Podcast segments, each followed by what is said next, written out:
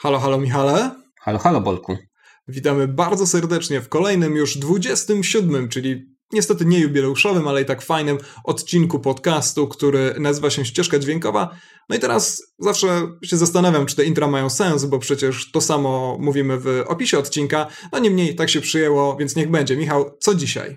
Dzisiaj po pierwsze seryjni mordercy w serialu Mindhunter Davida Finchera, po drugie Thor Ragnarok, czyli seryjni superbohaterso Avengersi.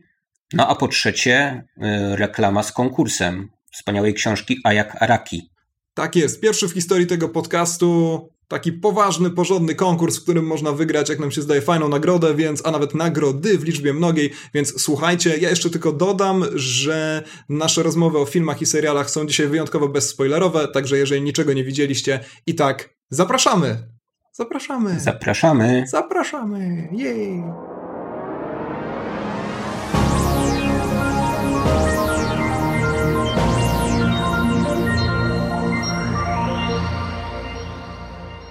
Obejrzeliśmy kolejny poważny, mrożący krew w żyłach serial kryminalny. Nazywa się Mindhunter.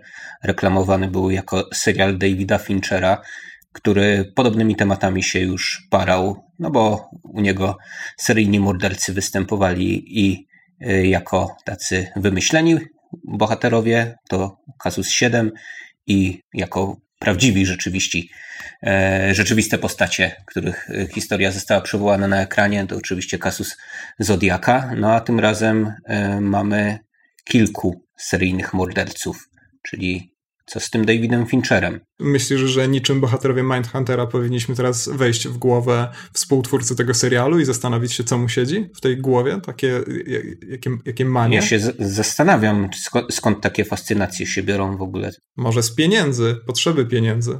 Okej, okay, dobrze, raz się sprzedało i można jeszcze raz. No jest to jakiś pomysł rzeczywiście.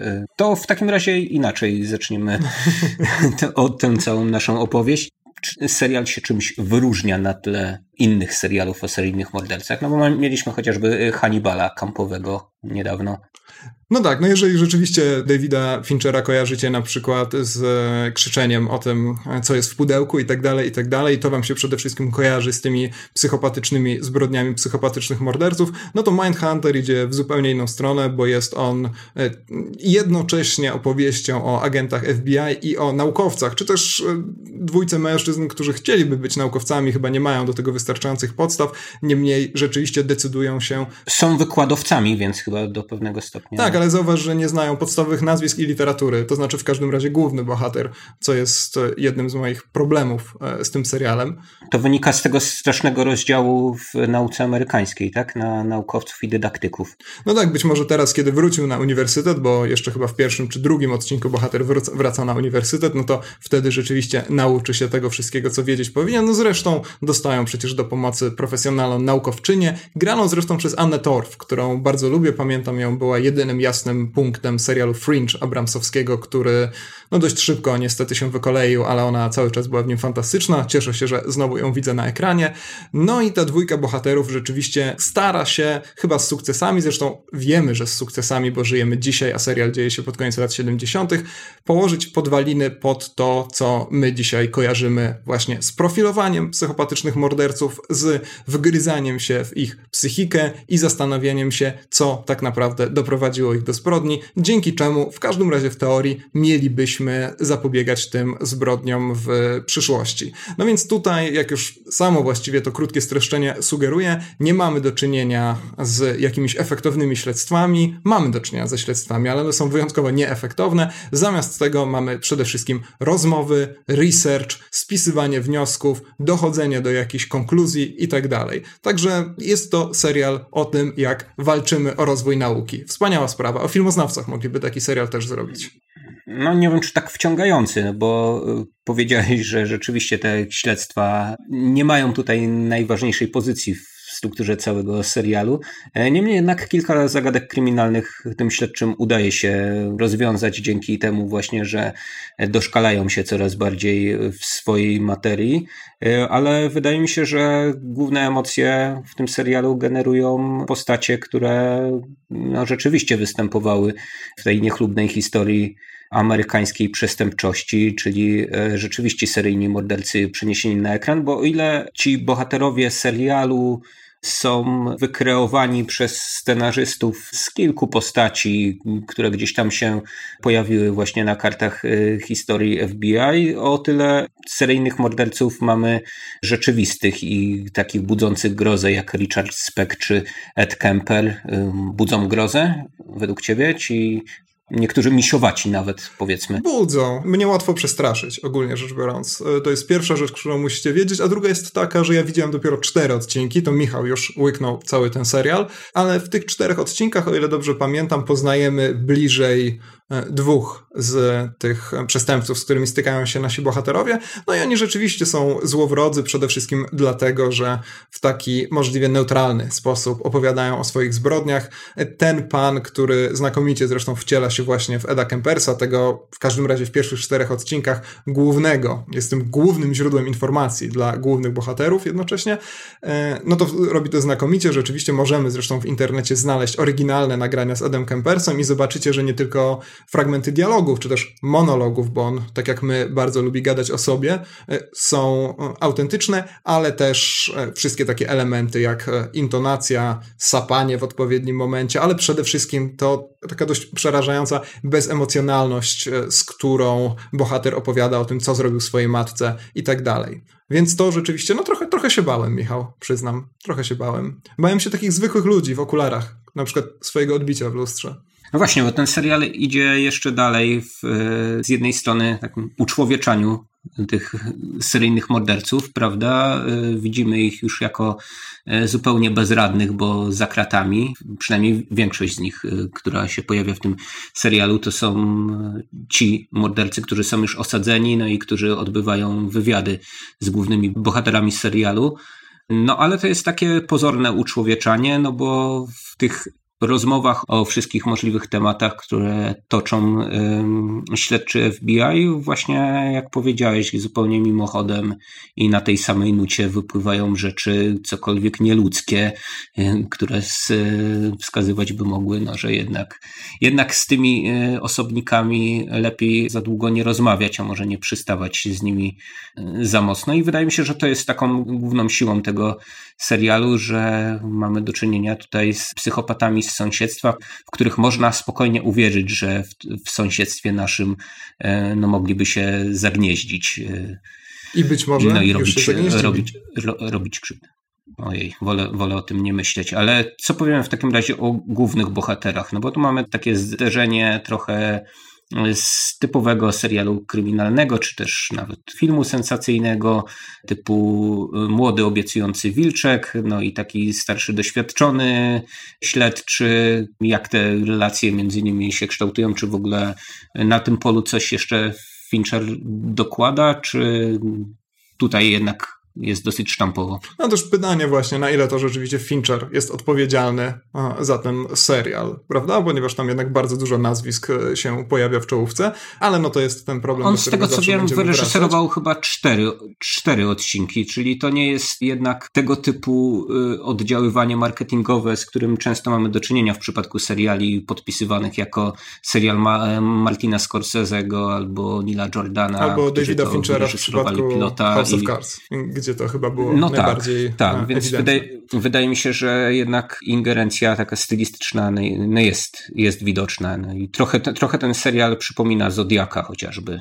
Tak, tak, tak. No y, i jest podobnie niespiesznym serialem, bo Zodiak y, to jest film, z tego co pamiętam, niezwykle długi, w którym praktycznie nic się nie dzieje. Też możemy właśnie powoli przyglądać się śledztwu, które zresztą niestety przecież w rezultacie prowadzi donikąd. Y, tu jest o tyle podobnie, że też znamy rezultat, jeżeli chodzi o takie szerokie spojrzenie, rezultat działań bohaterów, to znaczy niespodzianka uda się, uda się na stałe wprowadzić e, naukę taką związaną powiedzmy z psychologią czy psychiatrią, przepraszam, ale nie mam na ten temat żadnego pojęcia, w taki stały policyjny dyskurs i tak, bohaterowie odniosą w rezultacie sukces.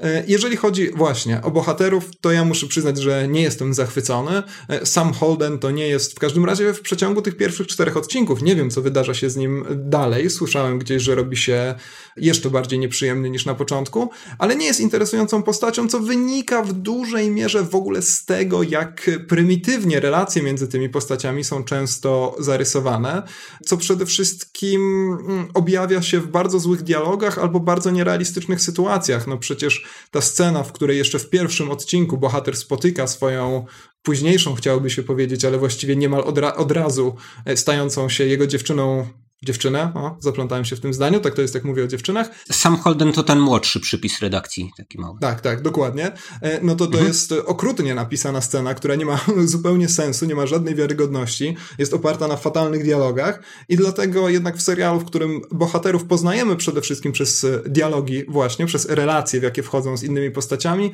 to trochę mnie to boli. Holden jest o tyle interesujący, że z jednej strony ma tą urodę sympatycznego studenta, zresztą studentem na chwilę rzeczywiście zostaje, a jednocześnie bije z niego takie pewne niezdrowe zafascynowanie przestępcami, z którymi rozmawia. Więc to jest pewnie taki element, który, którego mógłbym się chwycić, jeżeli szukałbym zalet tego serialu. No a jeżeli chodzi o jego kolegę, to akurat on jest E, fantastycznie skastingowany, że tak powiem.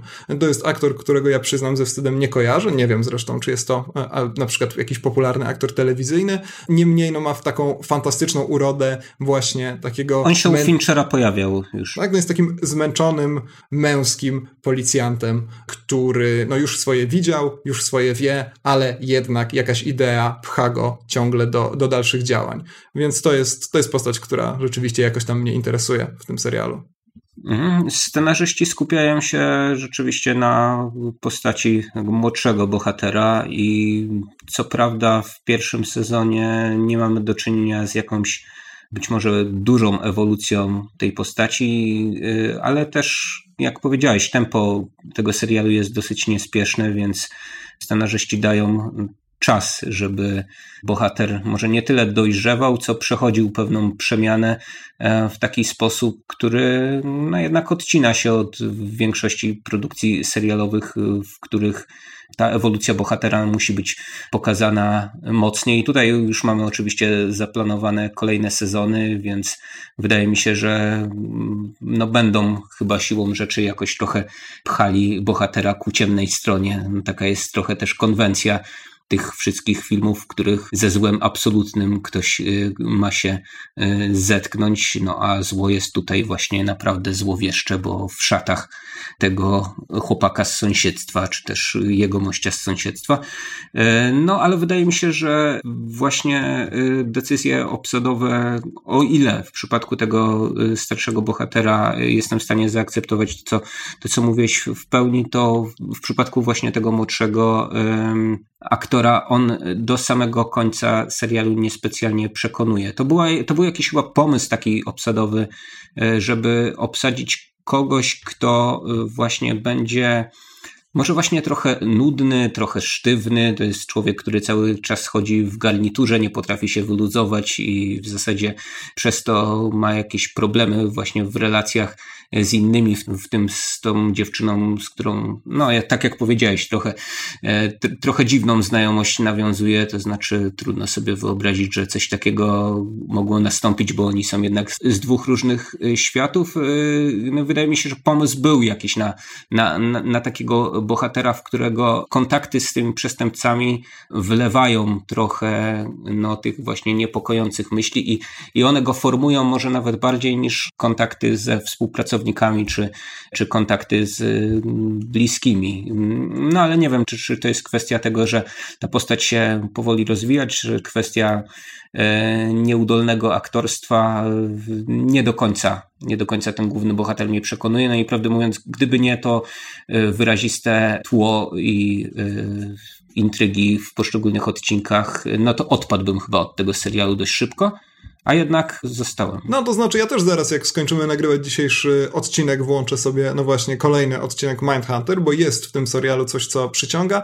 Jego największą wadą chyba jednak jest to, że on jest tak okrutnie telewizyjny i miejscami bardzo prymitywnie wymyślony. No, już w pierwszym odcinku mamy taki koszmarny dialog, który tłumaczy nam dokładnie stan świata i to, że teraz po Watergate i tak dalej już zbrodnia nie ma sensu, więc my jesteśmy tymi, którzy usiłują w jakiś sposób nadać temu światu porządek, odnaleźć w nim jakąś strukturę i oswoić to, co nieoswajalne. I to jest e, rzecz, która w ogóle ten dialog jest podzielony na dwie części, po prostu odbywa się w dwóch różnych pomieszczeniach, ale cały czas mówią o tym samym.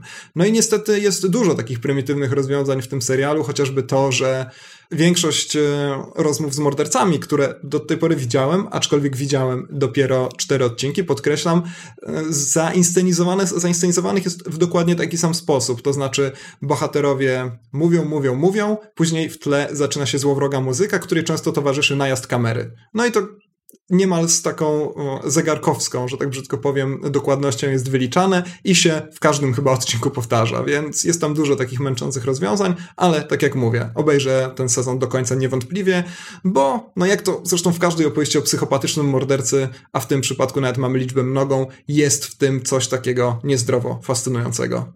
A jednak wciąż y, dużo lepiej zainscenizowanego niż chociażby polskie filmy o seryjnych no, ale na to już nie mamy czasu. namnożyło się ostatnio sporo. Przestrzegę tylko może słuchaczy przed filmem Ach, śpi kochanie, który wiele obiecywał o mordercy z Krakowa, czyli z mojego sąsiedztwa. No i niestety napięcia tam tyle, co w scenach w Asgardzie w torze.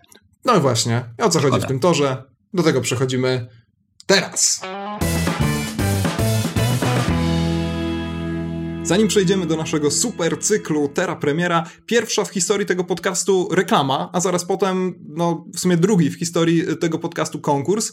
Nie mamy jingla reklamowego, także nie mamy do końca jak tego zaznaczyć inaczej niż takim bardzo długim i niepotrzebnym monologiem. No w każdym razie reklama, reklama, reklama, reklama. Uwaga. Michał, czy byłeś kiedyś na imprezie z innymi kinofilami, kiedy nagle skończyły się wam tematy? Obgadaliście już wpływ greckiej nowej fali na taksówkarstwo w Kenii, wyższość Jesusa Franco nad Antonionim i nagle nie ma o czym gadać, a ty czujesz, że zaraz zejdzie na politykę albo tyczkarstwo? Tak? Zatem, Michał, mam dla ciebie idealne rozwiązanie. A co, jeśli nagle na tej imprezie zapytasz, a jak Araki? Na pewno zrobisz wrażenie i zaimponujesz komu trzeba.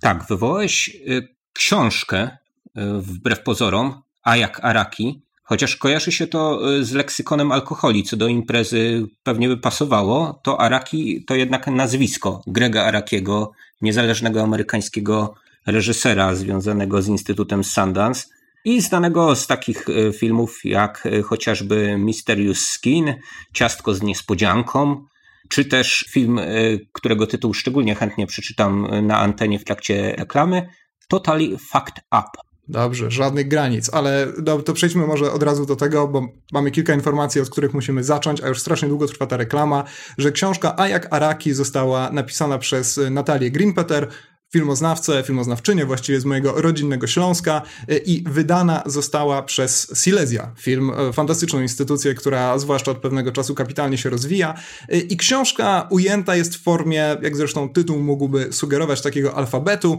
gdzie różne mniej czy bardziej luźne hasła, w mniej czy bardziej luźny sposób kojarzą się z twórczością Arakiego. Mamy tutaj takie fajne tytuły rozdziałów jak e, C jak czułość, na przykład G jak Godard, co może nie do końca się spodobać e, nam tutaj, nasz, nasz jakby brak uznania dla Godarda jest znany wszem i wobec, ale też na przykład Z jak zgrywa i za e, zaangażowanie. Michał, miałeś już tą... H, H jak HIV. Hajakif nawet. O Boże, to się zrobiło groźnie. E, w każdym razie w świecie, w którym nawet Atom, Ge Atom Egojan e, ma swoją polskojęzyczną monografię, takiej książki o Arakim chyba brakowało, także bardzo fajnie, że coś takiego się pojawiło i bez wyrzutów sumienia to reklamujemy. Prawda, Michał? Tak, doc doceniamy jesteś... chyba też szatę graficzną bardzo mocno, prawda? Jest to tak, najbardziej jest różowa, różowa książka na rynku filmoznawczym. Książka, która ma okładkę przypominającą trochę e, zeszyt szalonego licealisty albo licealistki. Trochę taki zin być może. W każdym razie dobrze koresponduje chyba e, z tak. poetyką, zwłaszcza wczesnych, jak to młodzież mówi, odjechanych filmów. Odjechanych, Arakiego. stary, co tam się dzieje? Mind blown, niesamowite e, filmy Arakiego. I teraz od razu konkurs dla tych z Was, którzy albo Arakiego nie znają, albo którzy znają, ale koniecznie chcą sobie coś powtórzyć. Dwie podwójne wejściówki Nie mówię tego tak za bardzo sztucznie entuzjastycznie, jak w Radiu Z? Nie wiem, nigdy tego jeszcze nie, nie, nie Zawsze mówisz tak sztucznie, także tak? pasujesz do reklamy. To no masz to głos do reklamy przeznaczony. Znakomicie. W takim razie dwie podwójne wejściówki na przegląd filmów Arakiego, który odbędzie się w kinie Kosmos 22, 23 i 24 listopada. Będą tam pokazywać Doom Generation, Mysterious Skin oraz Kaboom. Same interesujące co najmniej e, filmy. Kino Kosmos Dwa ostatnie oczywiście... szczególnie polecam. Tak, tak, Michał, świetnie, przerwałeś mi. E, Kino Kosmos w Katowicach oczywiście, ale jeżeli nie mieszkacie w Katowicach ani nigdzie w okolicy, no to warto przyjechać nawet z Gdańska i odwiedzić ten przegląd, zobaczyć sobie Arakiego w kosmosie, zwłaszcza, że autorka książki będzie do każdego z tych filmów robić wprowadzenie, a żeby dostać którąś z takich podwójnych wejściówek, e, trzeba co zrobić? Trzeba napisać do nas w prywatnej wiadomości na Facebooku żądanie tych wejściówek. Napisać żądamy wejściówek, bez błędu ortograficznego. Chcemy tych wejściówek, dajcie nam wejściówki albo coś takiego. Możecie to robić do 5 listopada do północy. Boże, jak to jest męczące tak mówienie. Do 5 listopada do północy, a później wylosujemy zwycięzcę. Koniec reklamy. Koniec reklamy. Koniec, koniec, koniec. Reklamy, reklamy, reklamy. Koniec reklamy. Koniec, koniec, reklamy. koniec, koniec reklamy. Dobra, i o czym będzie nasz dział Tera Premiera, Michał? Dzisiaj. Zapomniałeś już pewnie, że mieliśmy takie robić. Dział Tera Premiera to będzie dział Tora Premiera. Udał mi się ten wspaniały żart słowny. Tora, tora, tora. Jeszcze lepiej. Coraz gorzej mm. się robi. E, tak, będzie Raz o... na rok, rok. O, coraz lepiej. Rozkręcam się. Tak, no ta e, e, reklama rzeczywiście już nam dużo dała. Torra Banbarok to jest taki film, o którym, nie wiem, chyba w pewnym momencie sobie założyliśmy, że nie będziemy już mówić o tej całej superbohaterszczyźnie i nawet nieźle nam się udawało. Nie wiem, czy pamiętasz, ale nie mówiliśmy na antenie ani o Wonder Woman, ani o Strażnikach Galaktyki drugich, ani pierwszych i tak dalej, a tutaj nagle no, Thor. Filmów superbohaterskich mamy tyle, że spokojnie możemy unikać yy, trzy czwarte z nich, a i tak potem jakiś trafi na naszą antenę, zważywszy na to częstotliwość ukazywania się naszego podcastu, no ale od czasu do czasu chyba trzeba nadgonić za, za tym, co w box office rządzi i nie mówię o Patry, Patryku Wedze. Tak, no właśnie, Botox, a nie w ogóle Patryk Wega też jeszcze e, na naszej antenie, nie, na naszej antenie uch, nie wypłynęli. E, w każdym razie to też jest e, ciekawe, że rozmawiamy w sumie o trzeciej części cyklu, który chyba na nikim jeszcze nie zrobił jakiegoś wrażenia, a jednak no, kino, kiedy byłem na środowym pokazie, było pełne. Także to jest No jednak to, to, to wskaźniki box office'u pokazują, że te trzecie części y, filmów superbohaterskich poświęconych pojedynczym bohaterom Marvela, przynajmniej z założenia poświęcone y, pojedynczym bohaterom, zbierają największe żniwa finansowe. Tak było z Kapitanem Ameryką, tak było z Iron Manem, no i Thor też się rozpędzał. Najpierw trzeba przedstawić go widzom, ale jak się już przyzwyczają do y, klaty Hemswortha, no to zaproszą e, babcie, mamy, siostry, kochanki tak, no w tym scenie też jest, w tym scenie, w tym filmie pomyślałem o Chrisie Hemsworthie i od razu plącze mi się język. E, w tym filmie też mamy bonusową scenę Chrisa Hemswortha bez koszulki, tak samo jak w poprzednim torze. E, dobra, Michał, zacznijmy może w takim razie jakiś porządek nadawać tej luźnej wymianie zdań na temat męskich ciał. E, to znaczy, zacznijmy od osoby reżysera, e, Taikiego Waititi. E, powiedz mi, czy ty jesteś fanem jego twórczości, bo to jest jednak człowiek, który nie wziął się znikąd i kilka filmów już nawet w kinach miał. Mm, zrobił kilka filmów. W polskich kinach y, były chyba dwa do tej pory, to znaczy Orzeł kontra Rekin w jakiejś takiej bardzo ograniczonej dystrybucji, ale pamiętam, że ten film wyświetlano nawet w ramach y, projekcji pod gołym niebem w Zwierzyńcu, więc y, miał polskiego dystrybutora. Potem zrobił film, który był. No i co to był ten Orzeł kontra Rekin? Aha, no to była taka komedyjka romantyczna, znaczy no, komedyjka to jest złe słowo, bo to od razu zakłada jakiś pejoratywny wydźwięk tego. No ale dobrze, więc była to komedia. Od razu brzmi poważnie, tak. E, tak, jest epitet romantyczna dodaje oczywiście powagi niewątpliwej temu e, arcyważnemu gatunkowi. W każdym razie była to komedia o dwojgu outsiderów. To jest w ogóle, e, trzeba zacząć reżyser, który się z Nowej Zelandii wywodzi, w związku z czym tam zaczynał w kinie niezależnym i te jego filmy obdarzone są chyba sporą dozą humoru, takiego dość specyficznego, który wyróżnia go na tle tych innych twórców kina niezależnego y, z Ameryki przybyłych. Y, to znaczy, wydaje mi się, że u niego jest przede wszystkim mniej obscenicznych żartów, co poczytuję za, za plus jego twórczości. Ale, tak, ale tak, widziałem tak. tylko dwa filmy do tej pory przed torem, więc nie. Tak, to znaczy, nie, nie... co widziałeś? Widziałeś kolejną rzecz, czyli co robimy w ukryciu? Tak, co robimy w ukryciu. To też zresztą pokazywano w zwierzyńcu w ramach naszej nieustającej reklamy tego festiwalu, nieustalonej z festiwalem w ogóle, więc sorry. To też Najlepsza komedia o wampirach chyba.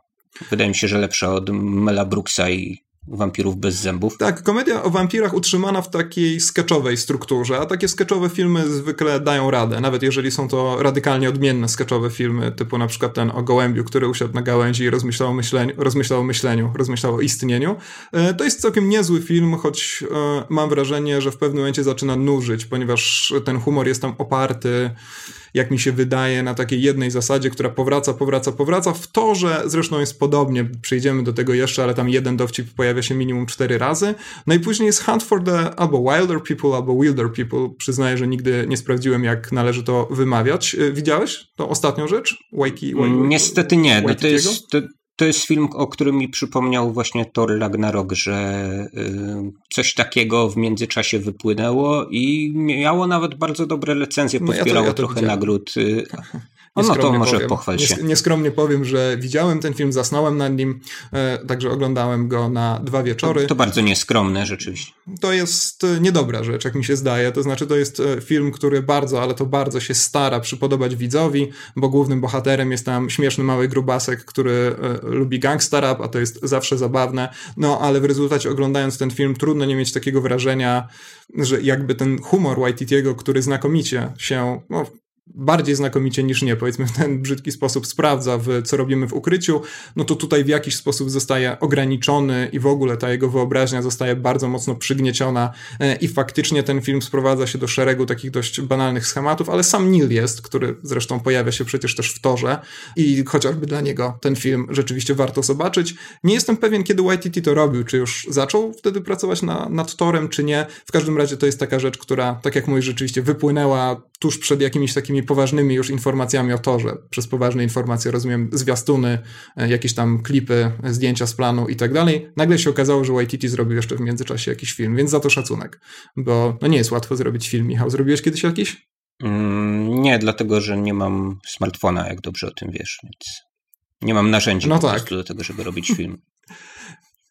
Jak wiadomo, to jest najważniejsze. No dobra, to przejdźmy już w takim razie do samego Torora Baroka i ustalmy może, że będziemy rozmawiać o tym filmie starając się nie spoilować, bo po pierwsze Film będzie miał premierę teraz chyba dopiero, prawda? E, w, w, ten piątek, także wydaje mi się, że e, zaledwie kilka godzin przed tym, jak ten podcast ujrzy światło dzienne, e, ale też jednocześnie należy zaznaczyć, że w tym filmie trudno cokolwiek zaspoilować, no jak właściwie w 90% tych filmach, filmów marvelowskich, tam nie ma jakichś efektownych zwrotów akcji ani tajemnic, które nagle całkowicie zmieniają nasze postrzeganie akcji, fabuły, postaci i tak.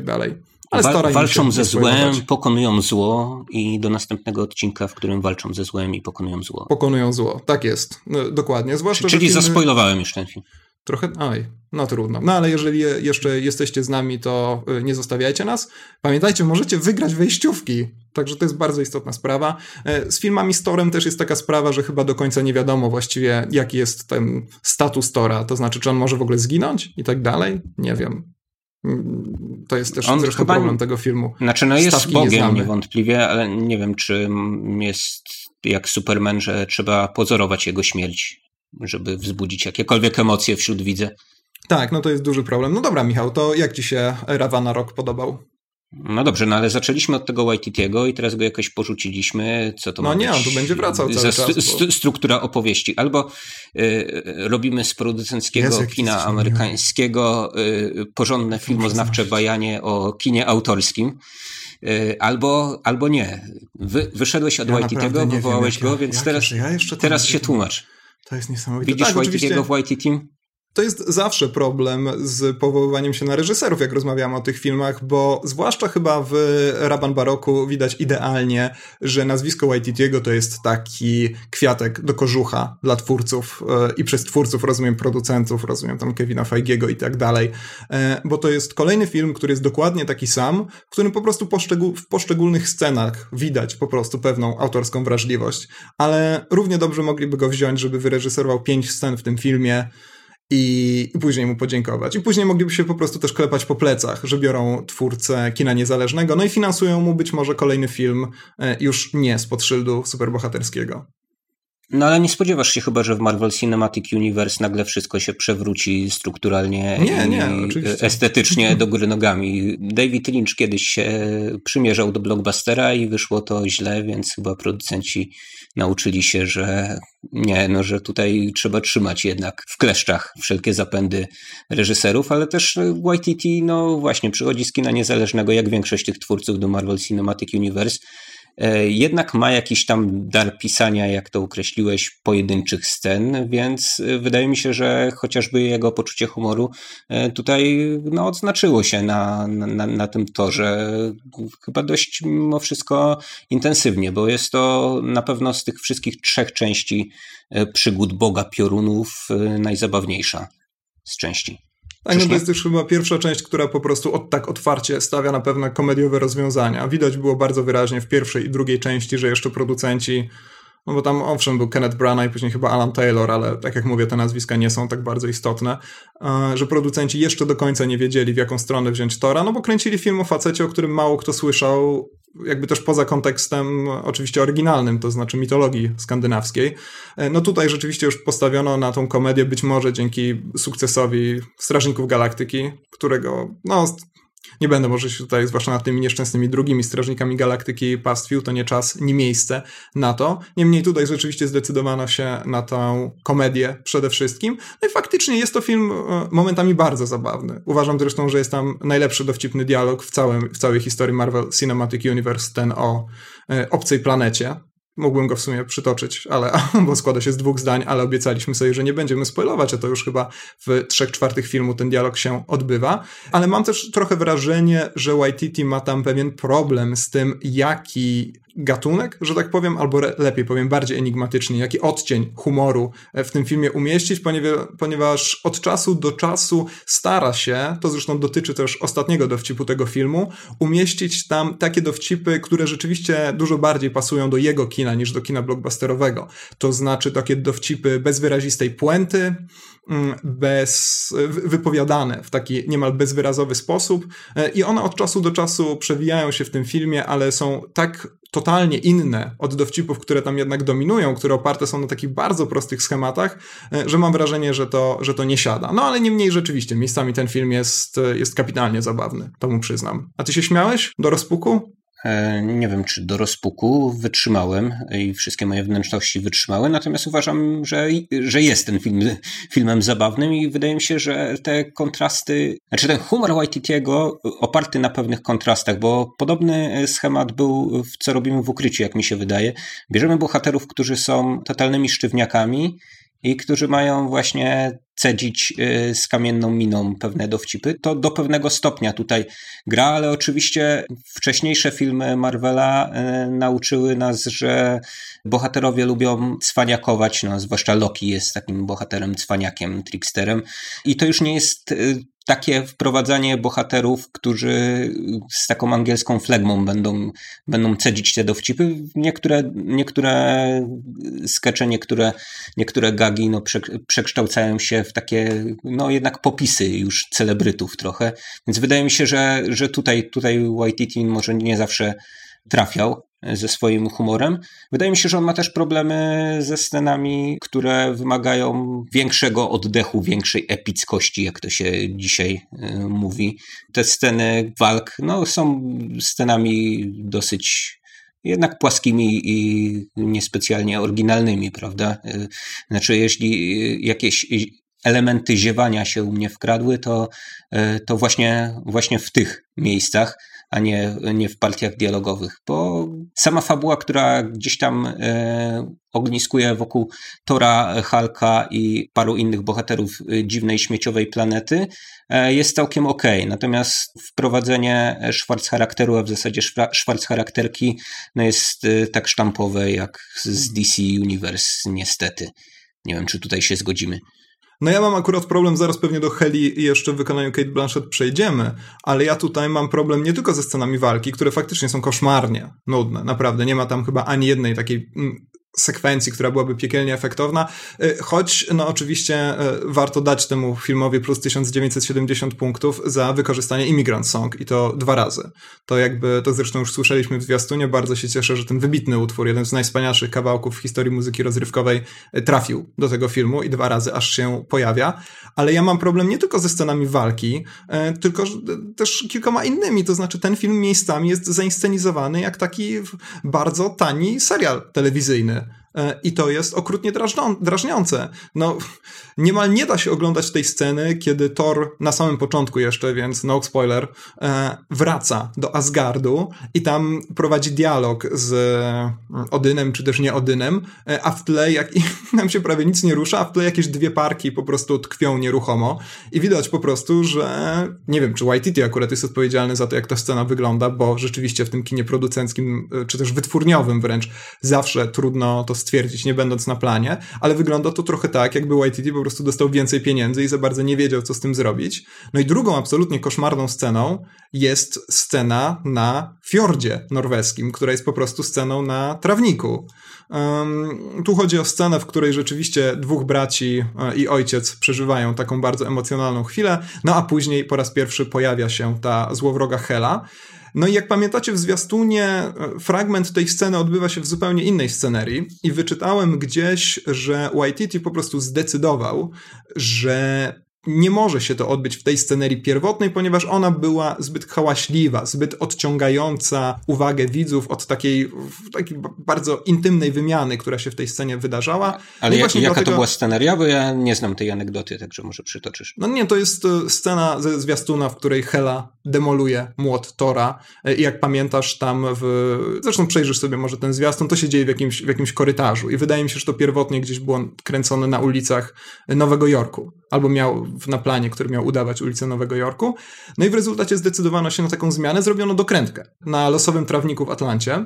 Teraz w ogóle większość filmów kręci się w Atlancie. I e, wygląda to, no właśnie, jak losowy trawnik, ponieważ niby miałby to być być może fiord, co widzimy gdzieś tam w jakimś pierwszym ujęciu, no ale później e, wygląda to po prostu jak, jak, jak ta, ta, ta, takie morze trawy, zupełnie nieinteresujące. Fiordy wyglądały lepiej nawet w telewizyjnych wikingach. Być może dlatego, że tam chyba rzeczywiście kręcone one były.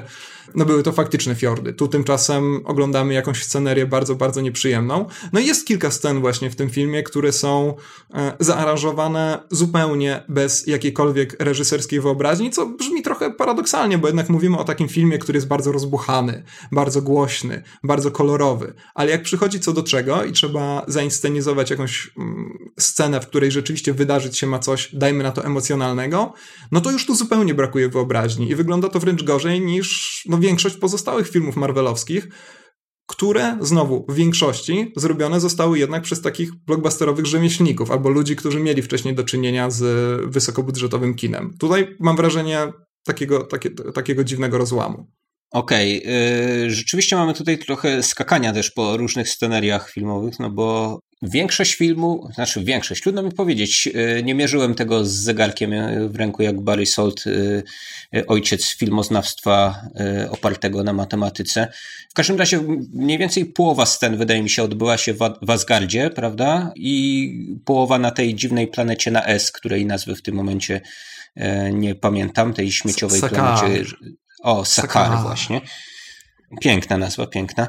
I te sceny w Asgardzie są zaaranżowane tak szczególnie słabo. To znaczy, to wygląda jak taka y, biedna podróbka gry o tron, twojego ulubionego serialu zresztą i twojej ulubionej Not, książki. Tak. Ale. ale y, tak, zdecydowanie. To wygląda bardzo telewizyjne. To są te fragmenty wyjęte z y, królestwa zwanego Dorn, którego nikt nie chciał oglądać y, już potem w ramach rozwoju y, gry o tron, tego królestwa, z którego Oberyn Martel przybył i w którym to królestwie mieliśmy jakąś dziwną fantazję na temat Orientu, ale taką dziwną, e, czytaj nudną. Tak, I tak wygląda też ten Asgard trochę. On w ogóle u Keneta Branaga wyglądał e, tak bardzo plastikowo, te kostiumy były wyszydzane dosyć mocno, to jak się prezentował Odyn Antony'ego Hopkinsa w pierwszej części. No ale wydaje mi się, że lata lecą i nie ma pomysłu jakiegoś specjalnego na to, jak zaaranżować no jednak boską siedzibę właśnie wielkich, wielkich władców skandynawskich. I, to, i, z tym, i z tym mam największy problem. To znaczy, y, wydaje mi się, że te sceny, sceny w Asgardzie rujnują większość tego filmu. Gdyby on się odbywał y, w całości albo w większości na Sakar, no to y, takiego efektu by nie było. Bo wpadamy na ziemię tylko na chwilę w zasadzie po to, żeby Benedict Cumberbatch mógł pójść tak, do kasy. żeby władować kolejną postać z tego uniwersum. Tak, a co do fiordów y, norweskich, to tak, rzeczywiście myślę, że taką wydmę u nas można by było gdzieś, gdzieś znaleźć tak, to trochę wygląda jakbyś wychodził z psem i nagle wyskoczyła na ciebie bogini śmierci, prawda? No to jest zupełnie nieinteresujące. E, faktycznie w ogóle ten fragment na Sakar to jest fragment, który się najbardziej broni to chyba w dużej mierze dzięki temu, że tam akurat jest taka postać, no, która w tych też e, niżej budżetowych komediach Waititiego świetnie by się sprawdziła, czyli oczywiście ten arcymistrz grany przez Goldbluma, który jest znakomity, który jest tak tak podejrzanie rozchwiany, za bardzo nie wiadomo, w którą stronę się przechyla, za bardzo nie wiadomo tak naprawdę, jak jego dowolne zdanie się potoczy, nie wiadomo, co on zaraz zrobi, więc jest kapitalną postacią, naprawdę, i on e, trzyma właściwie ten wątek sakarowski w ryzach. No i ja Boże, te przebitki na Asgard to są fragmenty, kiedy ja się po prostu wyłączałem, bo było to niesamowicie nudne. To znaczy i Kate Blanchett i Karl Urban musieli niesamowicie cierpieć w swoich rolach. Swoją drogą ta postać Scourge'a, grana przez Karla Urbana, to jest postać, która jest tam zupełnie niepotrzebna. Nie mam pojęcia po prostu, jak Karl Urban angażo e, angażował, um, szantażował producentów, żeby go zaangażowali do tego filmu. To jest człowiek wprowadzony pewnie po znajomości, tak? No, zakładam tutaj właśnie jakiś nowozelandzki spisek, bo gdzieś stamtąd też y, przybył. Od czasu Władcy Pierścieni obija się gdzieś po trzecich planach ale wydaje mi się, że y, no, jego postać jest wprowadzona po to, żeby te teksańskie karabiny jak czechowowskie szczelby miały wypalić w ostatniej scenie, ale no, wypalają e, też w sposób cokolwiek nielogiczny. Strzelają ślepakami, chciałoby się powiedzieć. Tak, y, wydaje, wydaje mi się, że jego postać jest w ogóle, mm, jakby zawdzięcza swoje istnienie tylko i wyłącznie temu dowcipowi z karabinami, który koniecznie musiał się znaleźć w tym filmie mhm. i no i dlatego musimy się z tym jego wątkiem męczyć, dlatego musimy patrzeć na jego skrzywioną twarz, e, pełną wątpliwości facjate i tak dalej i to jest niezmiernie męczące. No i właśnie, ja cały czas no, właściwie... A staje się takim dziwnym asystentem właśnie tej e, Heli z piekłarodem. Tak, tak, tak, zupełnie, zupełnie niepotrzebny. No on w ani jednej scenie nie robi niczego istotnego. Nawet w tej ostatniej scenie, jak mi się zdaje, to co robi nie jest już w obecnej sytuacji ważne i to jest tylko i wyłącznie jakaś kwestia tego, żeby on odczuł pewną własną satysfakcję. No ale to jest postać, która mnie nie interesuje zupełnie jako postać, jej rozwój, jej ewolucja. Tym samym, jeżeli nie wnosi nic interesującego do wątku, który śledzę, no to, no to nie chciałbym, żeby tam była po prostu. No ale to, no to, jest jednak postać woźnego w Asgardzie, tak? myślę, że Stanley mógłby to zagrać jako y, takie cameo kilkusekundowe, które się rozrosło do, do, do, do postaci, która zajmuje zbyt wiele czasu ekranowego, ale wspomniałeś o Goldblumie, więc tutaj jakby przychylę się do tych braw pod jego kątem. To jest w ogóle bardzo fajny pomysł, żeby wyciągnąć y, człowieka, który y, swoje najlepsze role grał w latach 80., jeszcze na początku 90. i w zasadzie z mojej orbity zainteresowań to chyba po Parku Jurajskim zniknął i już się za bardzo bardzo nie pojawił, a jednak jest taki właśnie bardzo 80 y, w swoim nastawieniu, a tu jest, a postać, która jest napisana pod niego, no jest turbo 80 nie zawaham się takiego epitetu użyć, jest y, postacią y, jak z Flasha Gordona wyciągniętą z jakimś no, zupełnie niesamowitym make-upem i niestety.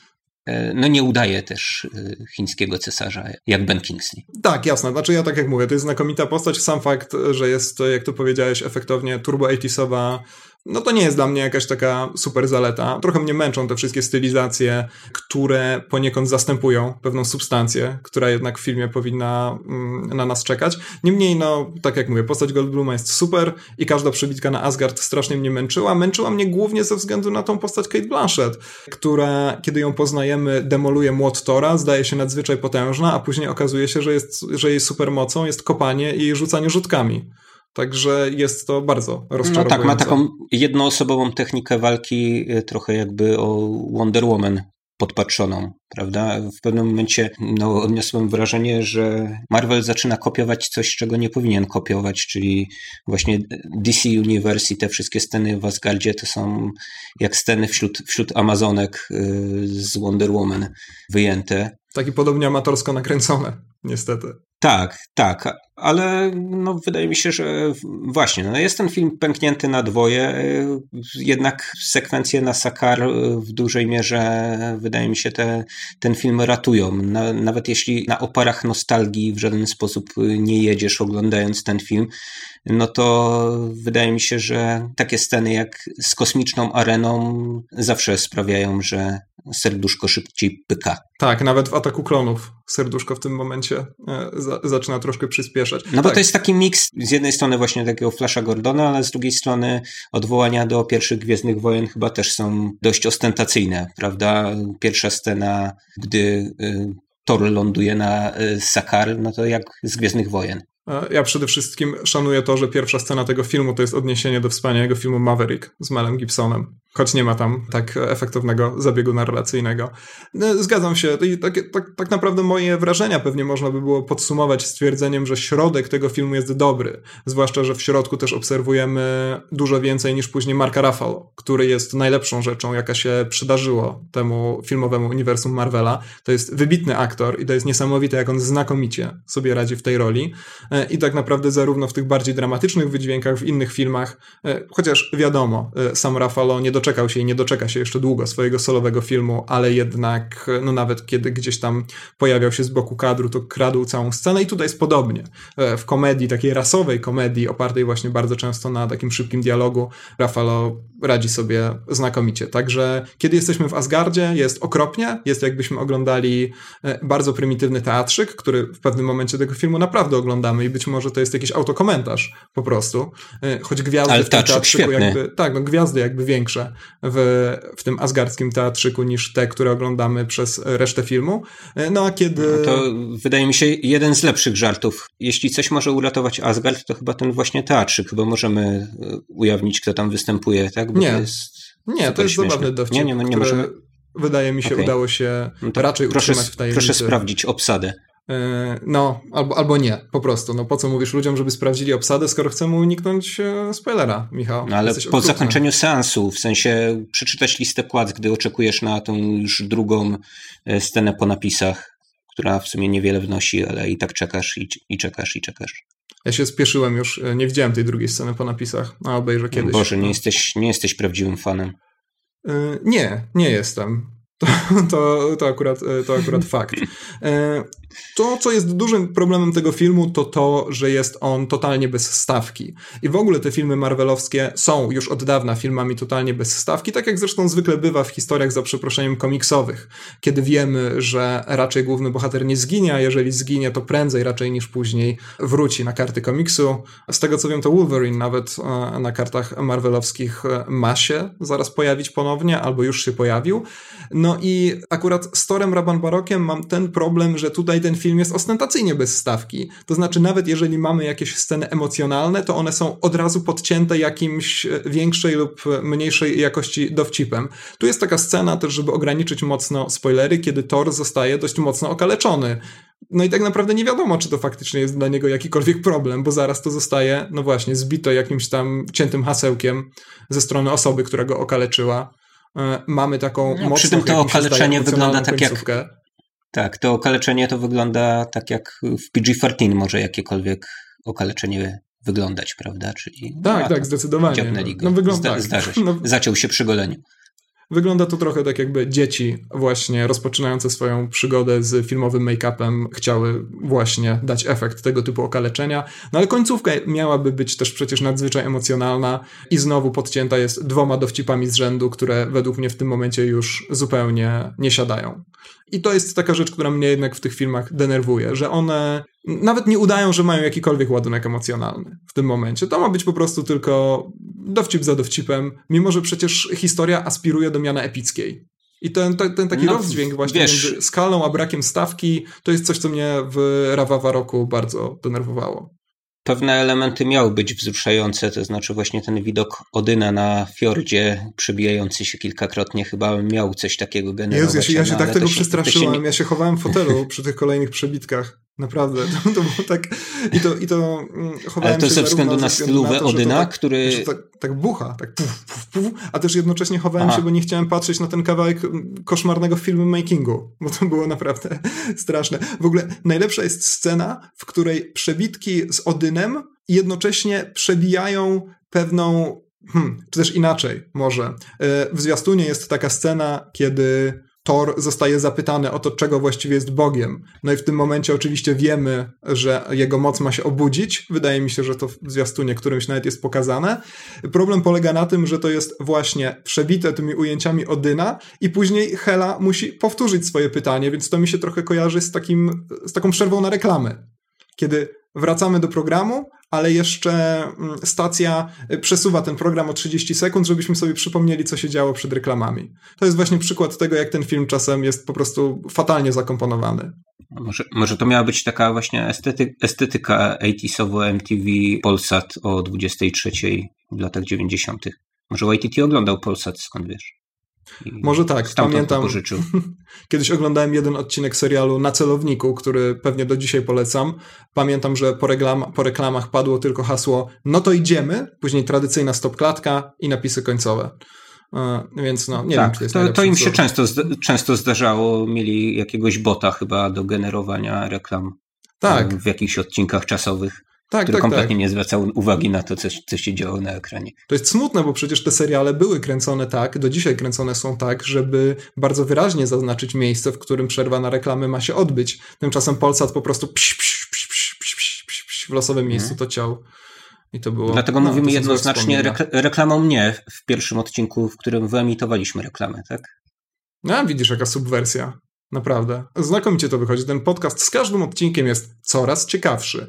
Dobra, Michał, będziemy jeszcze rozmawiać o torze Rangaroku, czy już rezygnujemy? Rumburaku, jak już mamy prze, przekształcać w jakiś sposób, to bardzo mi się podoba e, słowo rumburak i e, nie wiem, czy pamiętasz w ogóle z kolei taki czeski serial z lat dzieciństwa, chociaż nie może twoje dzieciństwo nie przypadło wtedy, kiedy moje dzieciństwo, więc możesz nie pamiętać. Myślę, że nie. Nasze dzieciństwo Serial czeski o różnych... Królewnie Arabelli i Rumburaku, Jakie królewnie? strasznym czarowniku. Arabella się nazywała. No. Ja liczę na to, że ten rumburak się kiedyś pojawi w Marvel Cinematic Universe, ale liczę też na to, że w pewnym momencie może się no właśnie nie pojawi żaden Schwarz charakter i rozegramy jeden z tych odcinków serialu kinowego w taki sposób, że no, nie będą twórcy udawać, że jest im potrzebna jakakolwiek finałowa walka z jakimkolwiek wyimaginowanym złem i e, wielkim potworem, jak to Hulk w pewnym momencie określa. Tylko jeżeli robimy komedię, no to zatrzymamy się w pewnym momencie w, tak zwanym antyklimaksie, zamiast e, tej takiej trójaktowej, typowej kompozycji, którą je, jednak mimo różnych wycieczek w stronę różnych gatunków filmowych e, zdają się narzucać producenci Marvel Cinematic Universe.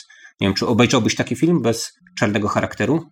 Tak, to znaczy chętnie obejrzałbym jakiś film Marvel Cinematic Universe, który nie stara się opowiedzieć historii, ponieważ to im za cholerę nie wychodzi, E, a taki antyklimaks, o którym wspomniałeś, byłby też e, znakomity pewnie dla samego Waititiego, więc być może tam by mógł rzeczywiście swoje skrzydełka rozwinąć. Być może YTT jest takim człowiekiem do zreaktywowania trochę porzuconej serii One Shot Marvela. E, Słyszałem, że to ma w jakiś sposób powrócić. Wcześniej te takie krótkie filmiki były kręcone pod kątem wydań na Blu-rayu i DVD, potem trochę zarzucono. Wydaje mi się, że chyba ostatnim był ten z Ironmana 3, jakieś dalsze losy mandaryna, czy fałszywego mandaryna w więzieniu. E, No a YTT w takiej, w takiej formie krótkiej, sketchowej mógłby się tutaj chyba sprawdzić. Więc może Tak, dadzą jestem- taką fuchę. Jestem, jestem jak najbardziej za tym. Zresztą nakręcił już taki film, ten, który podróżował na YouTubie i który tłumaczył, co działo się z Torem, podczas gdy reszta bohaterów nawalała się w wojnie bohaterów. I to, to jest chyba najlepsza rzecz, jaką YTT zrobił dla Marvela. Dobra, no to dziękujemy bardzo za słuchanie. Dziękujemy. Czy jeszcze jakieś e, wnioski, przemyślenia, refleksje? E, ja chciałem zaapelować tylko do Kevina Feige i producentów amerykańskich, którzy oczywiście mnie słuchają w tym momencie. Dajcie nam pieniądze. E, żeby nie, nada żeby nie nadawali polskich imion e, bohaterom Marvel Cinematic Universe, bo jak widzę bohaterkę, która nazywa się Hela, to od razu czekam, aż wyskoczy jakiś Marian, a potem nieśmiertelny song Big Cyca o Hela chodzi mi po głowie do końca seansu. No i nawet Led Zeppelin tutaj nie jest w stanie tego wyrzucić z mojej głowy. No to Więc zaśpiewasz mi zaraz po nagraniu. Mamy nadzieję, że ten apel trafi gdzie będzie trzeba. Dobra, przypominamy o tym, że możecie wygrać dwie podwójne wejściówki możemy je po prostu nazwać karnetem, ponieważ e, te wejściówki uprawniają was do wejścia na aż trzy filmy Grega Arakiego, które odbędą się przy okazji promocji książki Ayakaraki. Ayakaraki. Możecie to wymawiać na setki różnych sposobów. E, wyślijcie nam prywatną wiadomość na Facebooku do 5 listopada, że chcecie wejściówki. Możecie nas też polubić na Facebooku, zrecenzować na iTunes, nie wiem, jeszcze możecie na YouTubie zasubskrybować i chyba tyle. To jest, to jest szczyt naszych social mediowych możliwości. Dziękujemy bardzo i pa, pa, pa. Kajak koniec. Sayonara, żółwie.